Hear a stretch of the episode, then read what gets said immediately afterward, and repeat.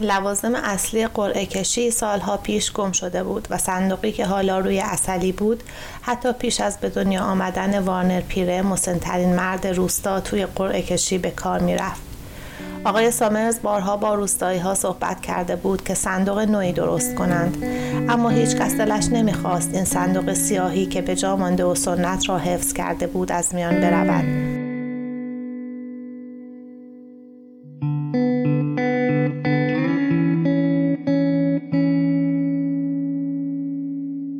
سلام. این قسمت چهارم پادکست سه نقطه است. توی هر قسمت این پادکست یه داستان کوتاه از یه نویسنده معروف با هم می‌خونیم و کمی در موردش حرف می‌زنیم.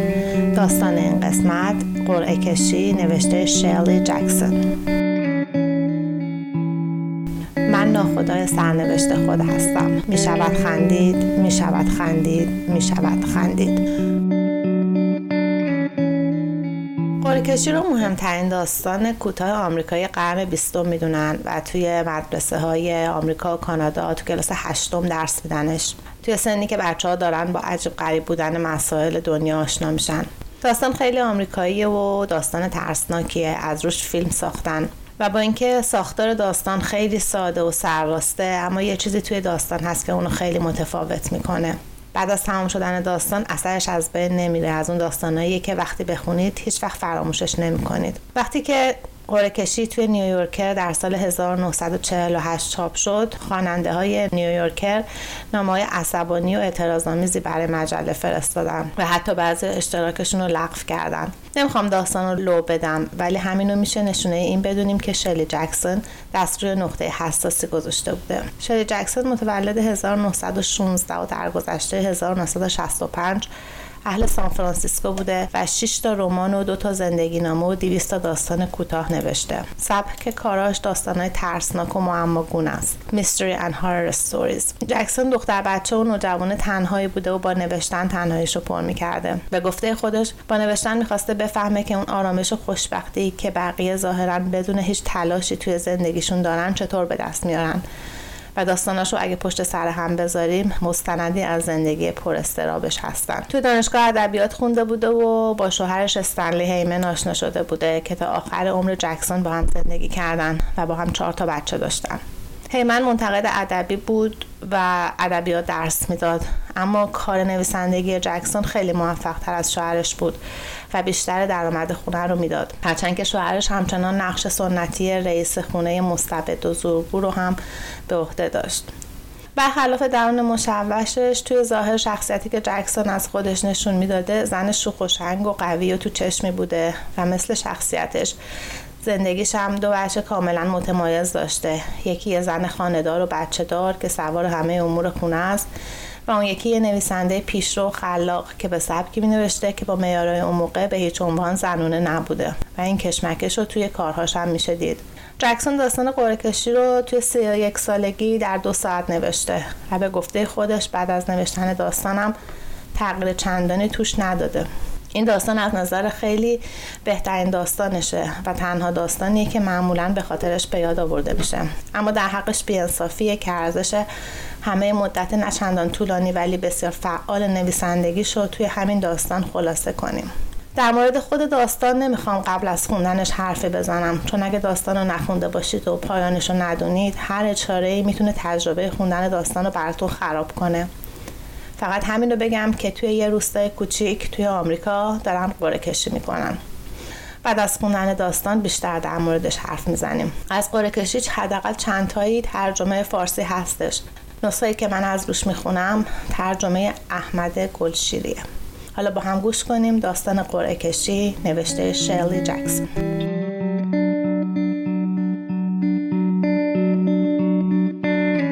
قرعه کشی صبح روز 27 ژوئن هوا صاف و آفتابی بود و گرمای نشاط آور یک روز وسط تابستان را داشت.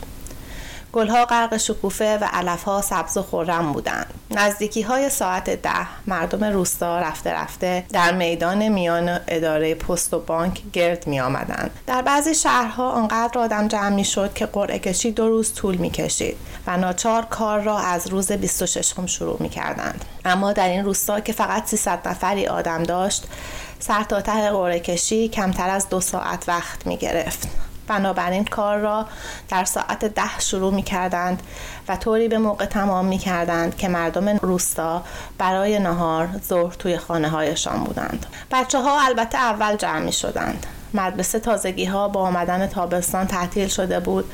و احساس آزادی برای بیشتر آنها آزاردهنده بود. دلشان می‌خواست پیش از آن که توی بازی پرشر و شور راه پیدا کنند مدتی بی سر و صدا دور هم جمع شوند و باز از کلاس و معلم و کتاب و تنبیه حرف بزنند. بابی مارتین جیبهایش را از پیش با قلب سنگم باشته بود و پسرهای دیگر چیزی نگذشت که صافترین و گردترین سنگها را جمع کردند. بابی و هری جونز و دیکی دلاکرویکس که روستایی ها او را دلاکروی صدا می کردند دست آخر تل بزرگی قلب سنگ در گوشه میدان جمع کردند و مراقب بودند بچه های دیگر نگاه چپ به آن نیندازند. دخترها کناری ایستاده بودند و با هم گرم اختلاط بودند و سرشان را برمیگردادند. پسرها را دید می‌زدند.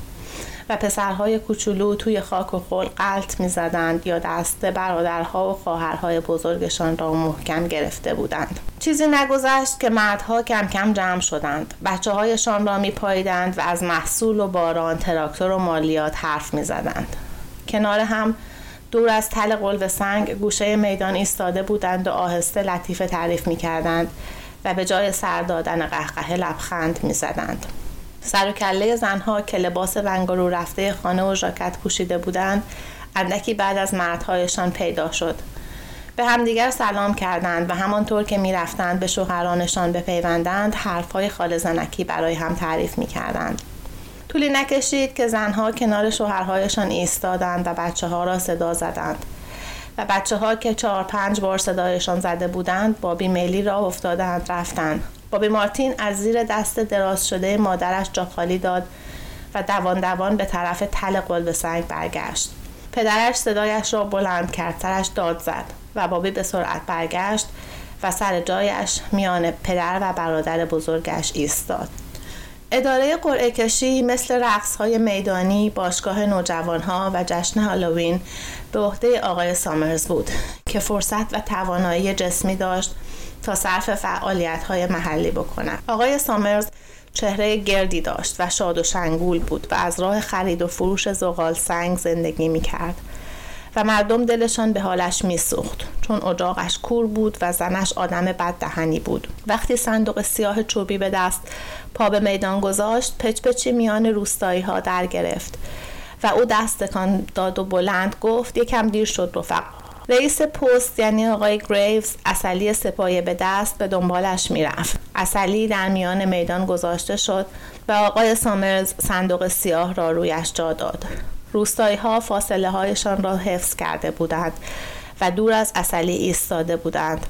و وقتی آقای سامرز گفت کیا حاضرن به من کمک کنن دو دل ماندند تا اینکه دو نفر مرد یعنی آقای مارتین و پسر بزرگش باکستر جلو رفتند و صندوق را روی اصلی محکم گرفتند و آقای سامرز کاغذهای تویش را به هم زد. لوازم اصلی قرعه کشی سالها پیش گم شده بود و صندوقی که حالا روی اصلی بود حتی پیش از به دنیا آمدن وارنر پیره مسنترین مرد روستا توی قرعه کشی به کار می‌رفت. آقای سامرز بارها با روستایی ها صحبت کرده بود که صندوق نوعی درست کنند.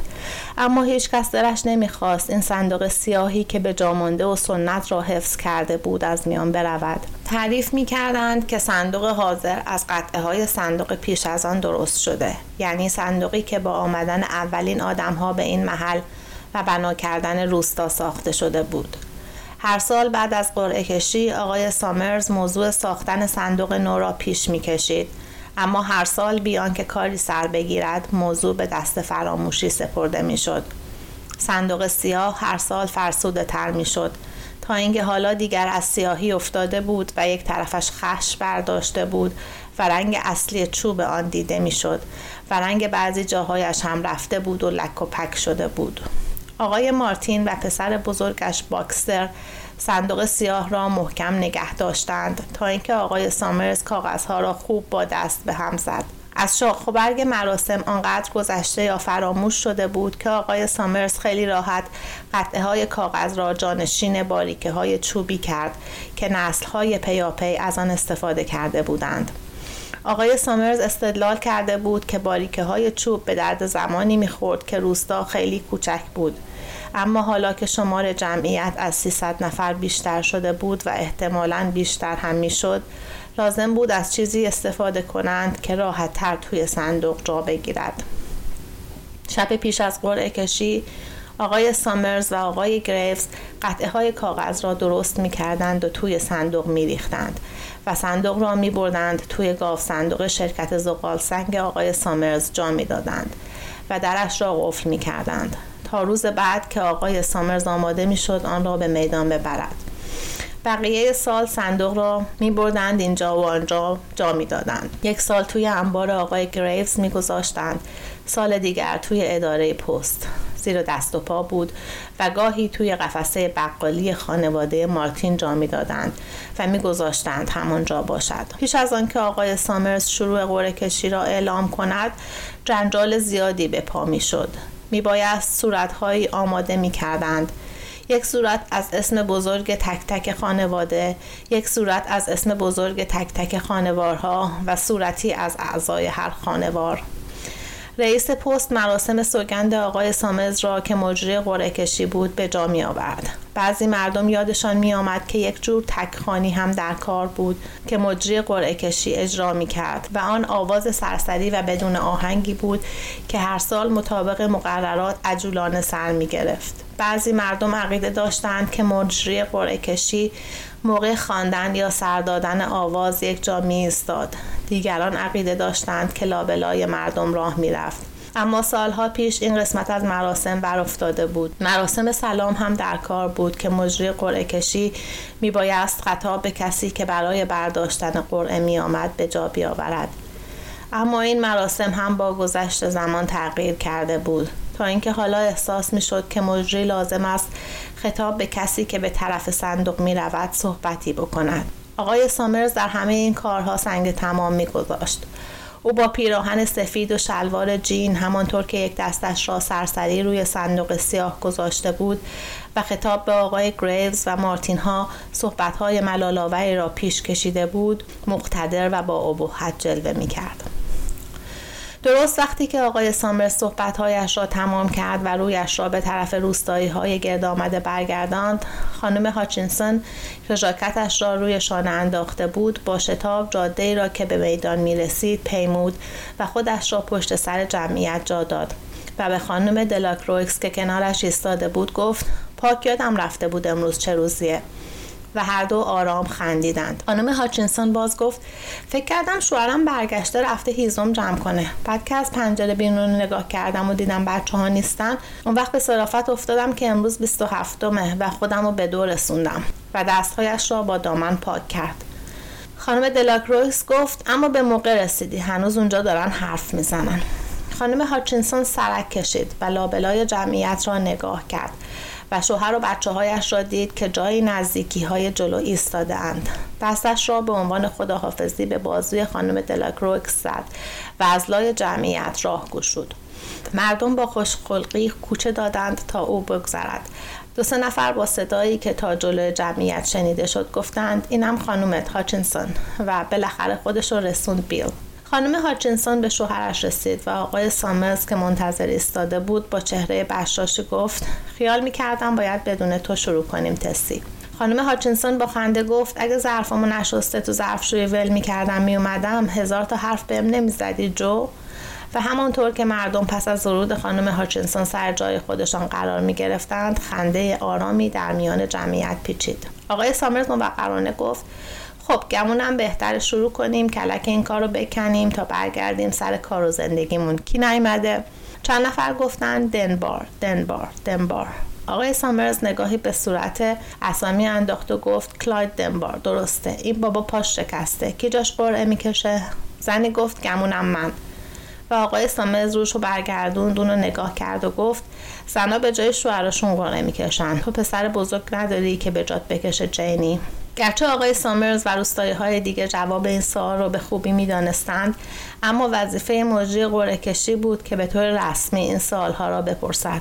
آقای سامرز با علاقه آمیخته به ادب منتظر ماند. خانم دنبار با تاسف گفت هریس هنوز 16 سالش نشده. گمونم امسال خودم باید به جای شوهرم قرعه بکشم. آقای سامرز گفت باشه. و روی صورتی که دستش بود چیزی یادداشت کرد. سپس پرسید پسر واتسون امسال قرعه می‌کشه؟ پسر بلندی از وسط جمعیت دستش را بالا برد. گفت حاضر من برای خودم و مادرم می‌کشم. و وقتی چند نفر از لابلای جمعیت چیزهایی گفتند مثل آفرین جک یا خوشحالیم که مادرت یه مرد پیدا کرده که به جاش قرعه برداره. پسر با حالتی عصبی موجه زد و سرش را پایین برد. آقای سامرز گفت خب پس همه هستن. وارنر پیره شرکت می‌کنه. یه نفر گفت حاضر. و آقای سامرز سر تکان داد.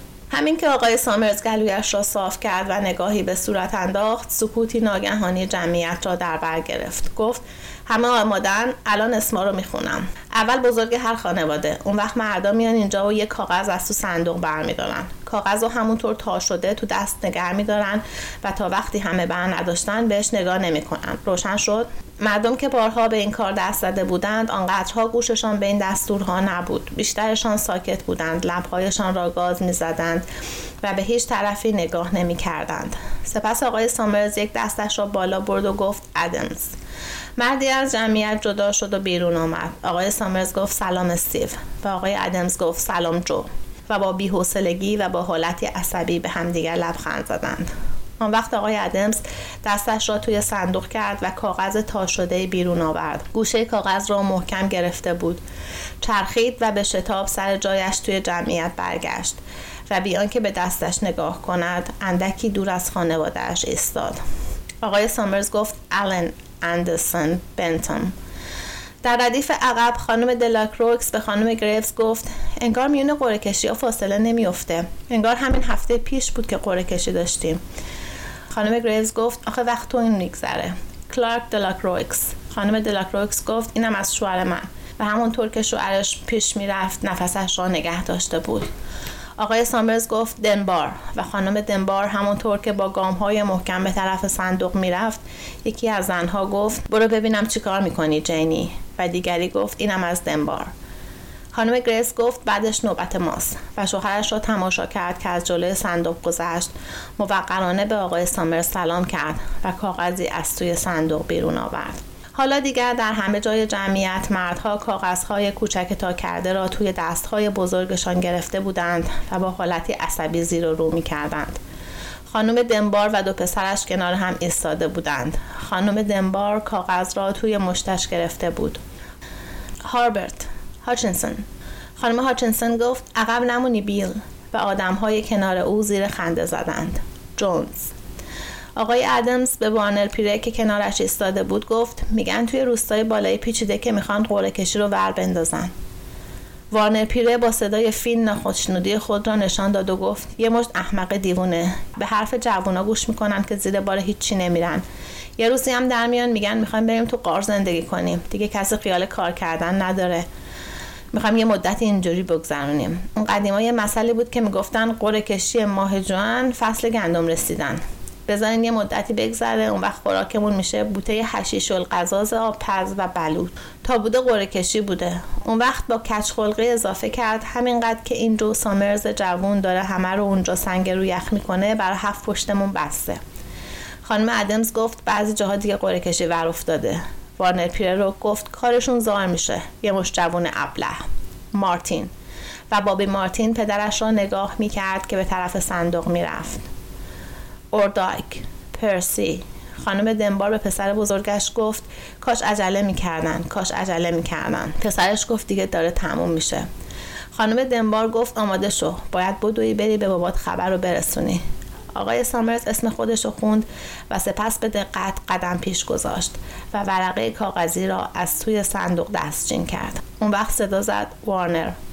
وارنر پیره همونطور که از وسط جمعیت میگذشت گفت هفتاد و هفت سال توی قرکشی شرکت می‌کنم. یعنی هفتاد و هفت بار. واتسون پسر قد بلند ناشیانه از لابلای جمعیت پیش رفت. کسی گفت نبینم عصبانی باشی جک. و آقای سامرز گفت آروم باش پسر. زانینی. سپس مکسی طولانی برقرار شد. مکسی نفسگیر. تا اینکه آقای سامرز قطع کاغذش را توی هوا گرفت و گفت خیلی خوب رفقا. لحظه کسی تکان نخورد و سپس همه کاغذها باز شد. ناگهان زنها همه با هم شروع به صحبت کردند. می‌گفتند به کی افتاد؟ گیر کی اومد؟ خانواده دنبار خانواده واتسون؟ سپس همه جا پیچید. هاچینسونه بیله به بیل هاچینسون افتاده. خانم دنبار به پسر بزرگش گفت برو خبر به بابات برسون. مردم برگشتن به هاچینسون ها نگاه کردند. بیل هاچینسون آرام استاده بود. سرش رو زیر انداخته بود. به کاغذ توی دستش نگاه می‌کرد. ناگهان تسی هاچینسون سر آقای سامرز داد کشید. شما بهش فرصت ندادید کاغذی رو که می‌خواست برداره. من چشم بهتون بود. بی انصافی کردید. خانم دلاکروکس بلند گفت جر نزن تسی. و خانم گریوز گفت فرصت همه ما یکی بود. بیل هاچینسون گفت خفه شو تسی. آقای سامرز گفت خب همه گوش کنین. تا اینجا خوب تند پیش رفتیم. حالا باید بیشتر عجله کنیم تا کار به موقع تموم بشه. صورت دیگه خودش رو وارسی کرد و گفت بیل تو برای خانواده هاچینسون قره کشیدی. کسی دیگه هم هست که جز خانواده شما باشه. خانم هاچینسون داد زد. دان و اوا هم هستن. اونا رو هم وادار کنید بردارن. آقای سامرز گفت دخترها از طرف خانواده شوهرشون تو قره کشی شرکت می‌کنن. تو هم مثل همه اینو می‌دونی. تسی گفت می‌خوام بگم بیانصافی کردین. بیل هاچینسون با شرمندگی گفت بی خود میگه جو. دختر من جز خانواده شوهرش حساب میشه. بیانصافی هم نشده. من به جز بچه ها کسی رو ندارم. آقای سامرز توضیح داد. اگه خانواده رو در نظر بگیریم قرعه به اسم تو در اومده. و اگه خانواده رو هم در نظر بگیریم بازم قرعه به اسم تو در اومده. قبول داری بیل هاچینسون گفت قبول دارم. آقای سامرز به طور رسمی پرسید چند تا بچه داری بیل هاچینسون گفت سه تا. بیل پسر نانسی و دیو کوچولو و خودم و تسی. آقای سامرز گفت خیلی خوب هری ورقهاشون رو گرفتی؟ آقای گریوز سر تکون داد و قطعه های کاغذ رو بالا گرفت. آقای سامرز گفت بندازشون تو صندوق. مال بیل هم بگیر و بنداز اون تو. خانم هاچینسون صدایش رو تا اونجا که می‌تونست پایین آورد و گفت من میگم از سر شروع کنیم. میگم منصفانه نبوده. بهش فرصت ندادین سوا کنن. همه دیدن. آقای گریوز پنج ورقه رو گرفته و توی صندوق انداخته بود. ورقه های دیگر رو روی زمین ریخت و باد اونا رو برداشت و با خود برد. خانم هاچینسون خطاب به آدمای دور برش گفت همه شاهد باشین. آقای سامرز گفت حاضری بیل. و بیل هاچینسون نگاهی گذرا به زن و بچه‌هاش کرد و سر تکون داد. آقای سامرز گفت یادتون باشه ورقه ها رو برمیدارین و بازشون نمی‌کنین تا همه بردارن. هری تو به دیو کوچولو کمک کن. آقای گریوز دست دیو کوچولو رو گرفت و اون با رغبت همراه آقای گریوز تا پای صندوق رفت. آقای سامرز گفت فقط یکی بردار.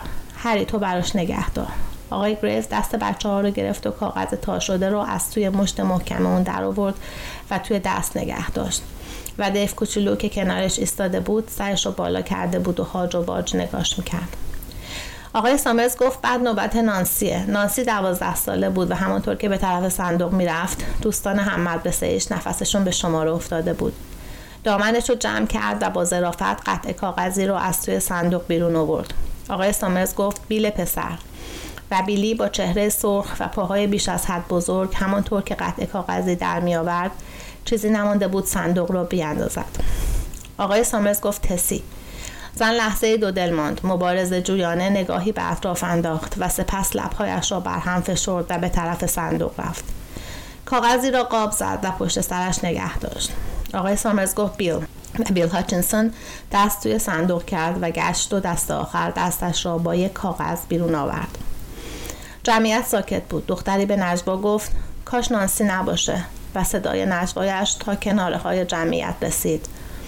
وانر پیره گفت این راه و رسمش نیست مردم دیگه مثل قدیما نیستن. آقای سامرز گفت خیلی خوب کاغذها رو باز کنید. هری کاغذ دف کوچولو رو باز کن. آقای گریوز کاغذ رو باز کرد و بالا گرفت. و وقتی جمعیت دید که سفیده است همه با هم نفس راحتی کشیدند. ناسی و بیل پسر ورقه های کاغذشان را با هم باز کردند و هر دو شاد شدند و خندیدند. برگشتن رو به جمعیت کردند و ورقه ها را بالای سرشان گرفتند آقای سامرز گفت تسی.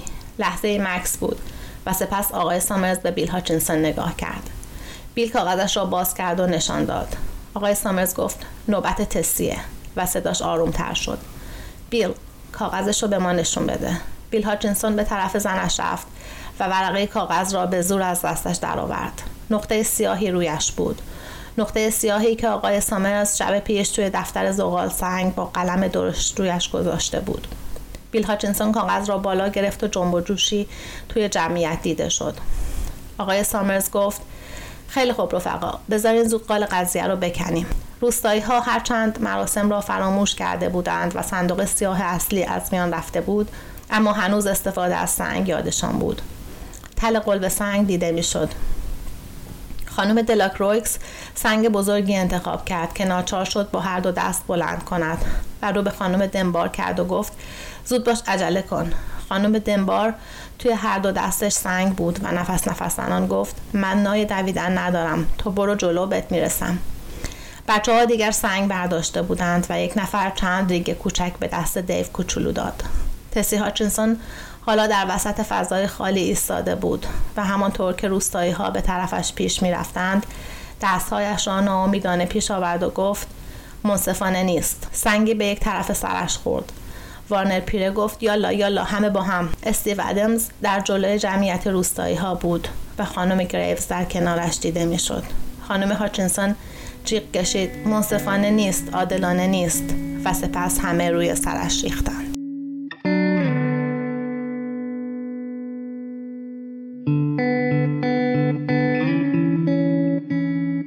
خب این پایان بندی داستان و اینکه قرعه که به اسم خانم هاچینسون میفته قرعه مرگشه خیلی غیر منتظر است و خواننده رو شوکه می‌کنه.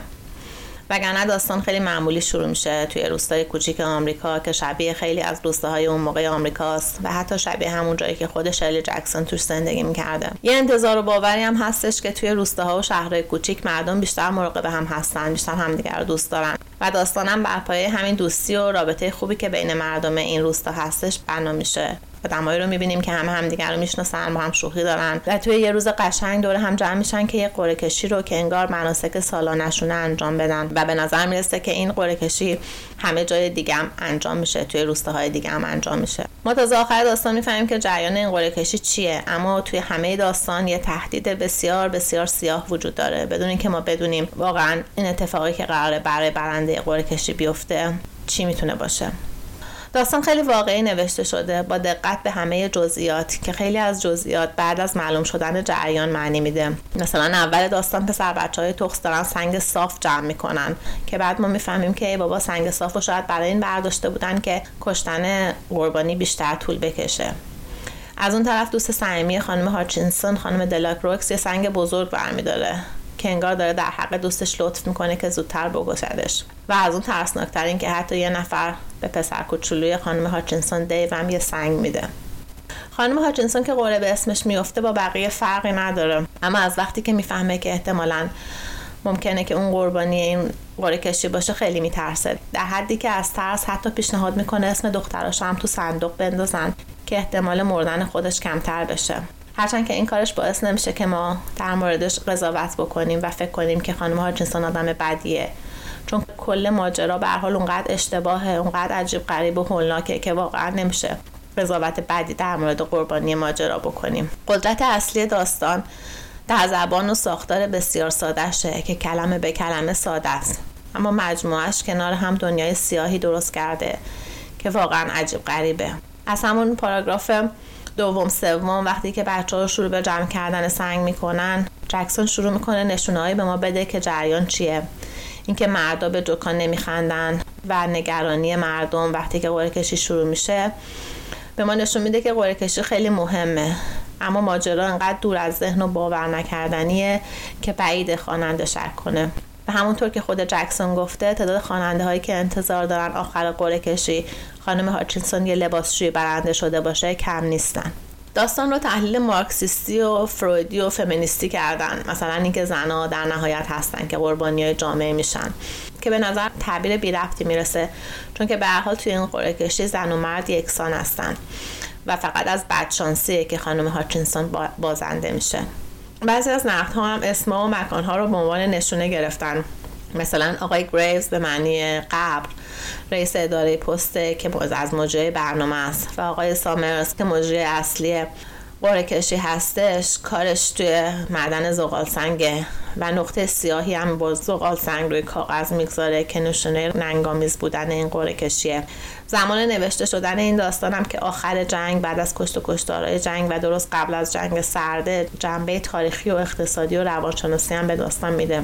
این تصمیم خواننده است که این تحلیل ها رو قبول کنه یا نه اما معنی داستان رو پیچیده کردن و اسمها رو به معنی سمبل گرفتن عملا ارزش داستان رو تغییر نمیده و بعیده که نویسنده هم موقع نوشتن این داستان هیچ کدوم از این تحلیل رو در نظر گرفته بوده باشه. معنی سرراست آسون داستان می‌تونه دنبال کردن بیچون و چرای سنت ها باشه. آدمای این دهکده و اونطوری که نشونه های داستان میگن همه دنیا حاضر نیستن این قرعه کشی بیمعنی رو که به خاطرش هر سال در کمال صحت عقل دور هم جمع میشن و یه نفر از همسایه هاشون رو می‌کشن کنار بذارن. این آدمای خوب بدون چون و چرا کردن هر سال همین سنت بیمعنی رو که دیگه کسی نه دلیلش رو می‌دونه نه فایدهش رو انجام میدن.